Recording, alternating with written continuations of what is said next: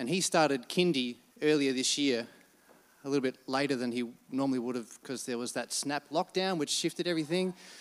But he started kindy. But before that, my wife took it upon herself to plan a playground catch up with um, obviously our son, but also the other kids that were going to be in his class and their parents. And so she arranged everyone to turn. And this happened a couple of times uh, at, a, at a playground where everyone could come together, and I did not enjoy it at all.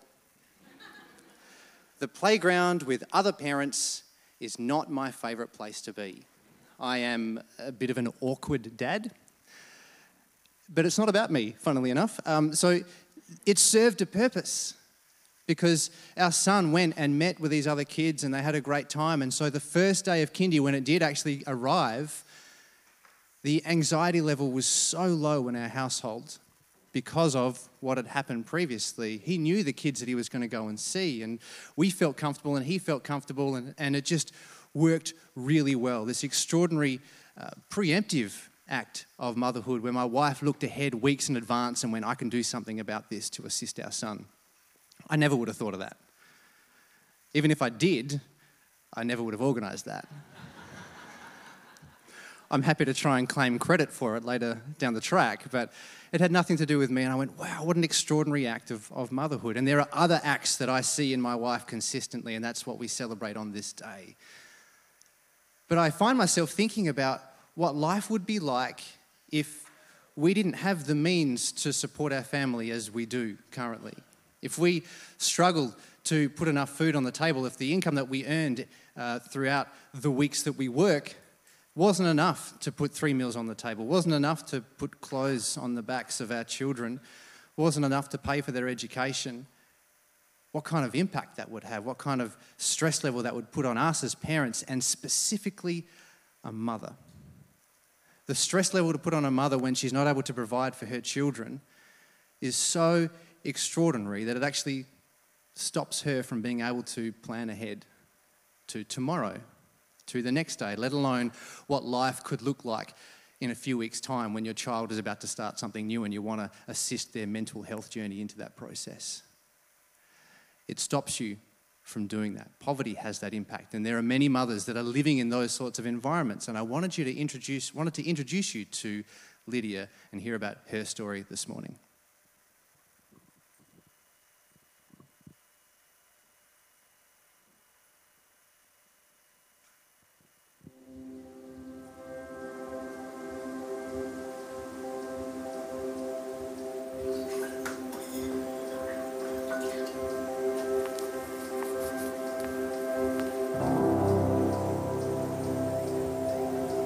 Ya bagi saya kalau keluarga itu sangat penting karena selalu terhibur gitu nah.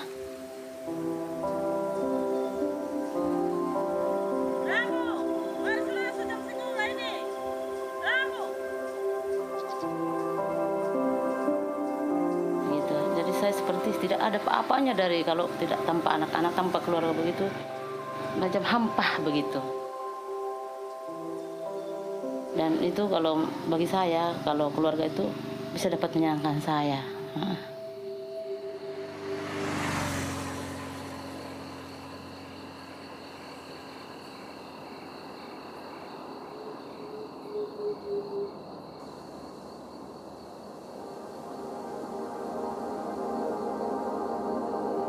Bagaimana saya seorang janda berusaha sendiri uh, untuk mm, menghidupi anak-anak uh, untuk mensekolahkan anak-anak, bagaimana cara saya harus beli pakaian seragam, saya harus berusaha.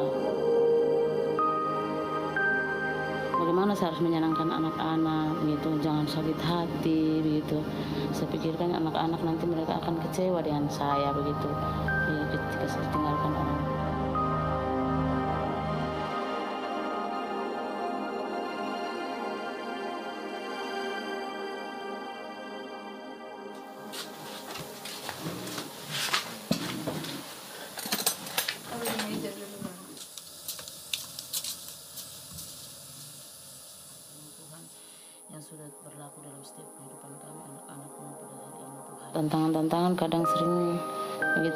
Langsung kendalanya uang gitu tidak ada gitu. Oh saya mau beli ini.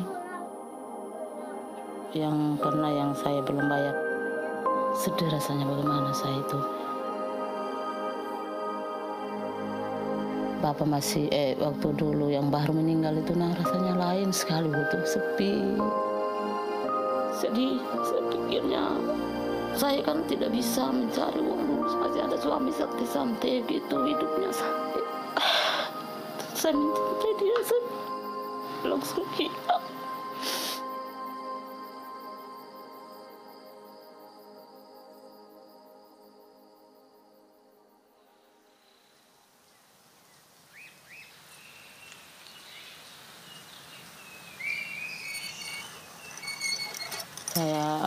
Punya keinginan itu se- sehingga saya itu berjuang berusaha ini hidup. Bagaimana saya mencari untuk buat anak-anak saya? Karena saya pengen anak-anak saya itu sekolah gitu. Itu motivasi saya. Saya berjuang bekerja itu karena saya ingin mensekolahkan anak saya untuk menjadi anak yang berguna gitu. Saya mengawali kerja sayur di kebun.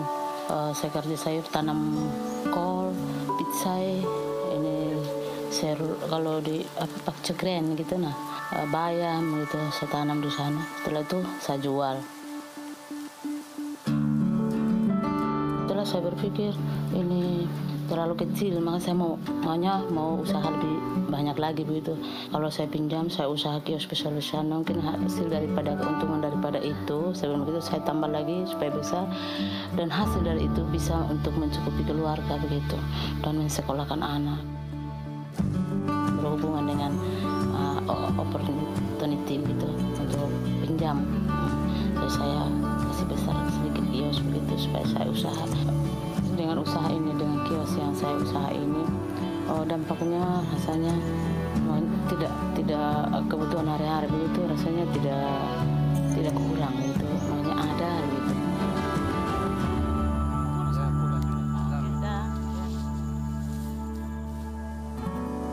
Eh, terus ini dampaknya hati saya itu dia terhibur begitu. Tidak kayak dulu waktu belum ada kios saya selalu kayak ada beban beban terus beban beban begitu. Tapi kayak gini dampaknya langsung biarpun banyak pemikiran saya beban yang terlalu banyak. Tapi kayaknya tidak ada. Gitu itu.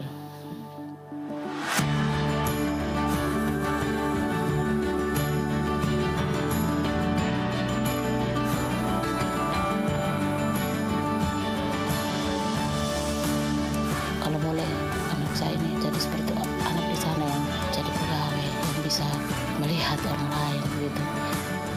Kalau anak-anak saya menjadi anak yang baik yang berguna bagi keluarga dan masyarakat saya seorang ibu bangga sekali punya anak seperti itu. Nah, ya. walaupun cara apa pun tantangan apa pun yang saya alami eh, tetap saya berusaha. Karena itu adalah kewajiban saya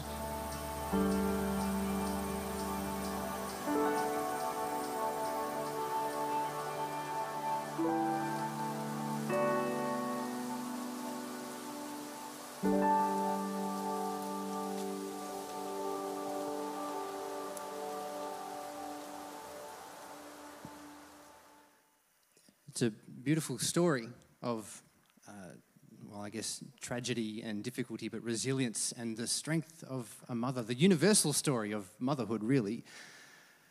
And we know to bring hope to a household, to bring hope to a community, to bring hope to a country, and ultimately to bring hope to our world, it is best to empower mothers. Opportunity International Australia does that by providing small loans for mothers so that they can start a business, put food on the table, send their kids to school, pay the loan back, and work their way out of poverty. 98% of all loans are repaid and recycled. So, Opportunity empowers mothers who, through the process of taking a loan and repaying it, empower other mothers. There's this incredible cycle that happens.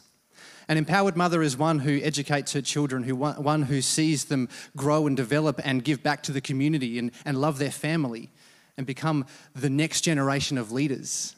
That's what an empowered mother does. There's a story from one of our programs team uh, in visiting uh, some of the work in the field. And as he was walking past, the lady came up to him and said, Please, please, can you take my baby? Not that she didn't want her baby, but her breast milk had dried up. And living in deep poverty, she had no way to find another way to feed her child. And so this was her only hope. That's disempowerment. That's what poverty does. It takes things away from you and it actually removes your ability to look after your own family. No mother wants that. No mother wants somebody else to feed their family. No mother wants somebody else to look after them. They want an opportunity to do it themselves and then to repay that opportunity so that somebody else can have the exact same chance. And that's what today is about. It's a very different Mother's Day. Not that we're still not celebrating mothers, but we're thinking about how can we empower mothers? Not just the ones that are in our lives, but the ones that are in our world that can actually make a huge difference in our world if we just give them an opportunity. So there is a QR code up there and an SMS number. And I'm asking you to make a donation this morning to Opportunity International Australia. We work in India and Indonesia. $100 is the equivalent of one small loan. Doesn't take much to make a huge difference. And so if you want to grab the QR code, not with the Safe WA app, the actual camera app on your phone, made that mistake the other day, it does not work or you can SMS mother to 0436 489 191. I've got a table out in the foyer as well. You can actually talk to a person and we can fill out a form if you'd like. Uh, in the, the Mullaloo campus, uh, my ambassador Karen is there, so she's my representative, so please have a chat to her, but there'll be some information around that you can do the exact same thing. And I want to encourage you to empower a mother this morning. Um, could be a whole loan, could be part of a loan, could be more than one loan, it's up to you. And in doing so, you can actually get one of these small cards that you can give to your mother or to another significant woman in your life to say, on your behalf this morning, I've empowered another mother so that she can look after her children, so that she can make a difference in their life, so that she can develop and grow in her community and become a leader and grow the leaders of the next generation. So make today a very different Mother's Day. Empower mothers through the power of a small loan. Thank you.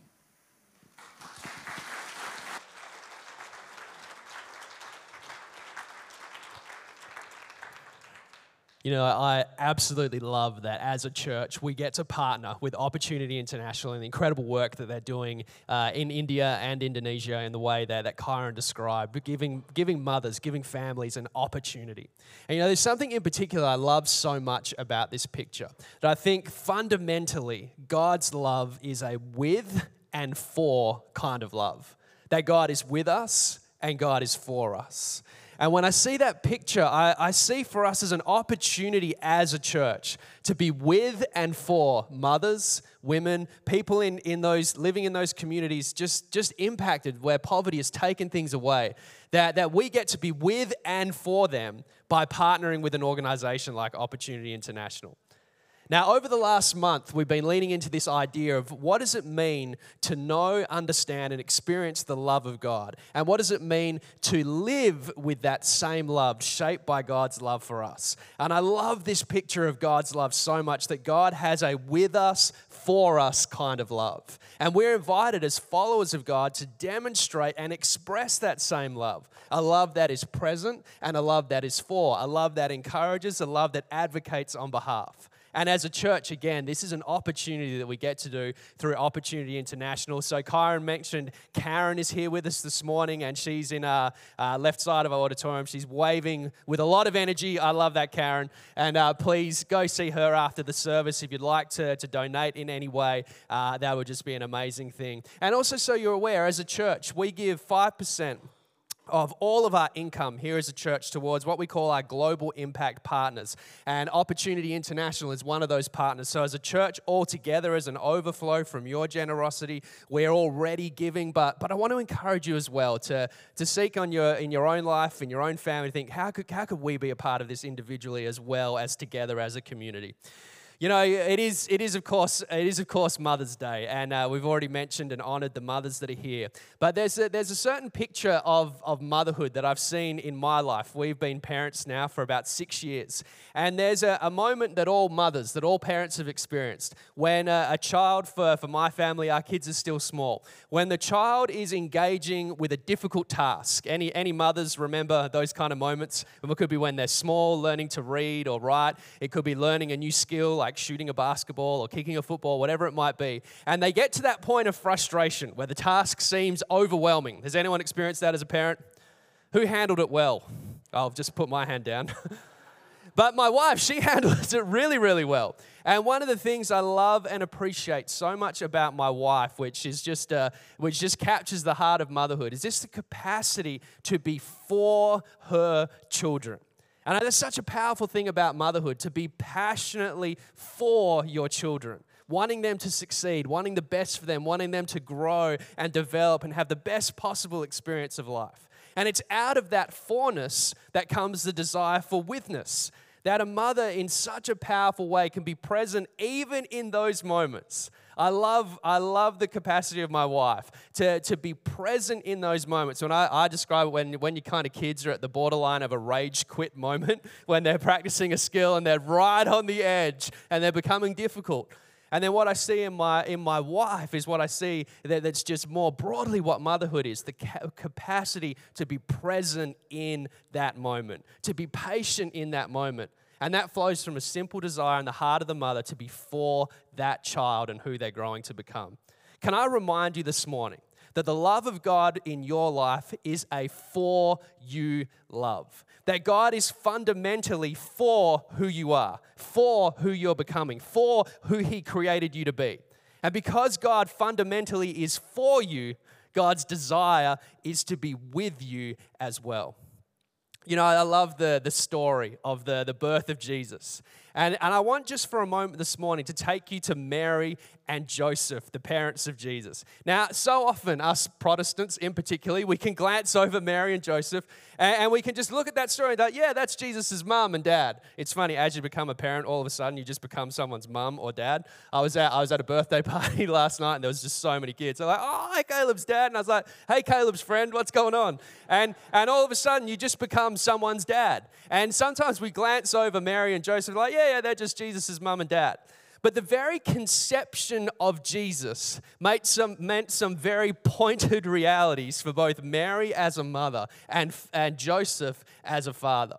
Now, as we, we know the story, uh, uh, the Holy Spirit, an angel of the Lord, comes to Mary and says, You're going to be a mother. You're going to be pregnant, and the child's going to be of the Holy Spirit. And that child is going to be the, the Messiah. He's going to be called Wonderful Counselor. And amazingly, Mary responds incredibly positively to this news and she praises God. She begins singing. She sings this great song of praise.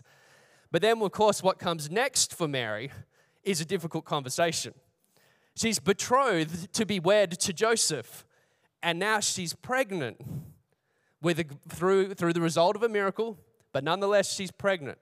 I, I often imagine what that conversation might have been like. So, Joseph, you know how much you love me, and, and you know how much you love God. You, you love me, you love God. Um, I'm just going to rip the band aid right off here. Um, now, I, I'm a virgin, I'm a virgin, but I'm also pregnant. I, I'm pregnant, I'm a virgin. God's actually done a miracle in my life, and, and through me, the Messiah is going to come into the world. Joseph hears this. Mm. Mm. Mm. I, I hear what you're saying, but that's not how pregnancy works. I, I hear your story. That's not how this works. And Joseph's initial response is not to be on board with this whole idea. Let me take you real quick to Matthew chapter 1. Actually, maybe we'll do it on the screens. My iPad's still in lockdown mode. So, check this out. This is how the birth of Jesus the Messiah came about. His mother, Mary, was pledged to be married to Joseph. But before they came together, she was found to be pregnant through the Holy Spirit. And then can we get that next verse straight up? Now, because Joseph, her husband, was faithful to the law, and yet did not want to expose her to public disgrace, he had in mind to divorce her quietly.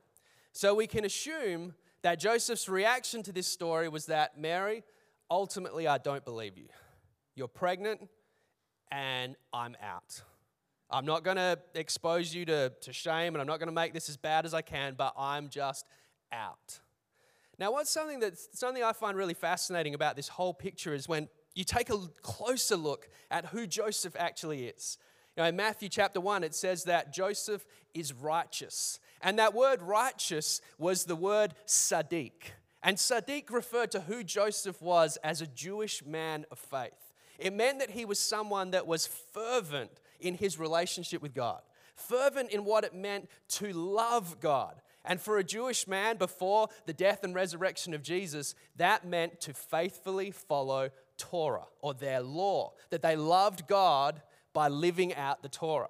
And so Joseph was a Sadiq, a man who was respected for his passion and devotion to living his life under the law. Now, for Mary to be pregnant before she was married, the law prescribed some certain things.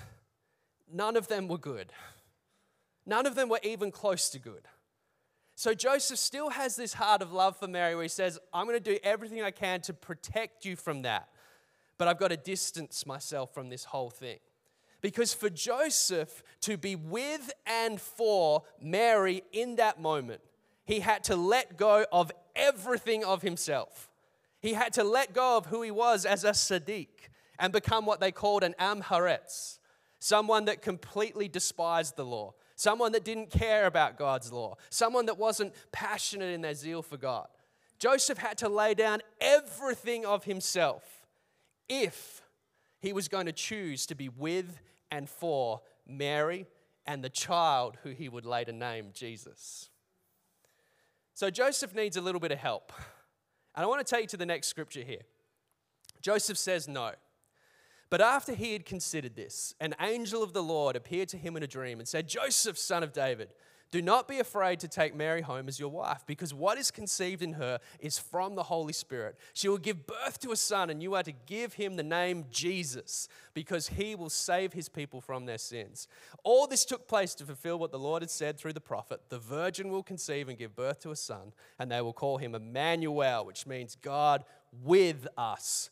And when Joseph woke up, he did what the angel of the Lord had commanded him and took Mary home as his wife. So jo- uh, Joseph chooses to be with his wife. He chooses to be with Mary in the covenant of marriage. And as he chooses to be with Mary in the covenant of marriage, he also chooses to be for her. In their culture, he was the provider, he was the protector, he is the one that would bring the, the kind of life that perhaps Mary imagined and envisioned. Joseph chooses to be with and for after he receives this message from God that says, Mary's telling the truth. The Messiah is coming, and it's coming through you two. You're going to give the child the name Jesus. And interestingly, in their culture, the, the, the, when the father named the son, if it was an adopted son, the new father would give the child the name. And as they gave the name, they became the legal father. So Joseph chooses to be with and for Mary and with and for Jesus. He chooses to be present and he chooses to advocate for.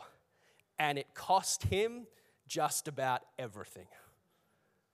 Here's what I love about this story it reminds us that God's love for us is a with us love, that love is present. That God, again, is so for each of us here that his desire is to be present with us. You know, as we seek to model the same love of God in our lives, the question we need to begin to ask ourselves is what does it mean to live this kind of love on behalf of others? You know, just like Joseph, to be truly present with people is going to cost us something. It's not going to cost us the same things that it cost Joseph. But some of the things that come to my mind and my life, if I'm going to be truly present with people, whether it's my wife, my children, the people that I work with, or an individual that I spend two minutes with in a queue at a petrol station, if I'm going to be truly present with something, with someone, the number one thing it's always going to cost me is always simply time. And perhaps the purest expression of love for another person is time spent with them. Quantity of time, quality of time to fully engage and be present with where a person is at. It'll cost us our comfort often, it'll cost us our convenience, it'll cost us energy to consistently show up in the lives of people that we love, in the lives of people that we meet. But God's call to love and the Jesus Creed that we've touched on over the last few weeks this idea of loving God and loving people, and loving God by loving people. To be present in the lives of others is one of the most powerful things that we as people can do. When we show up in an engaged way in the life of another person, it communicates value in their life like nothing else. And so, the call that we have to model God's own love in our life is to be present, simply present, engaged in the life of people that we live our lives with. But for Joseph, it was more than just a choice to be with, it was a choice to be for. Yeah, I've been wrestling a little bit with this idea over the last week, reflecting on this picture of God's love. That what does it truly mean to be for another person? What does it mean to, to be for someone? And the, the contrast I had in my mind that I found helpful for me personally is that there is a difference between being for a person and having expectations for a person. Now, sometimes that we think being for a person actually means having expectations for a person.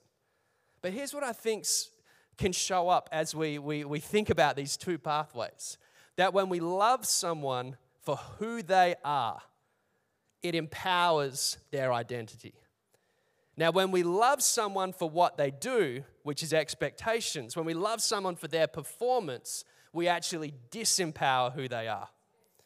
When we love for who a person is, we cultivate a foundation in their lives that causes them to grow into the best version of themselves.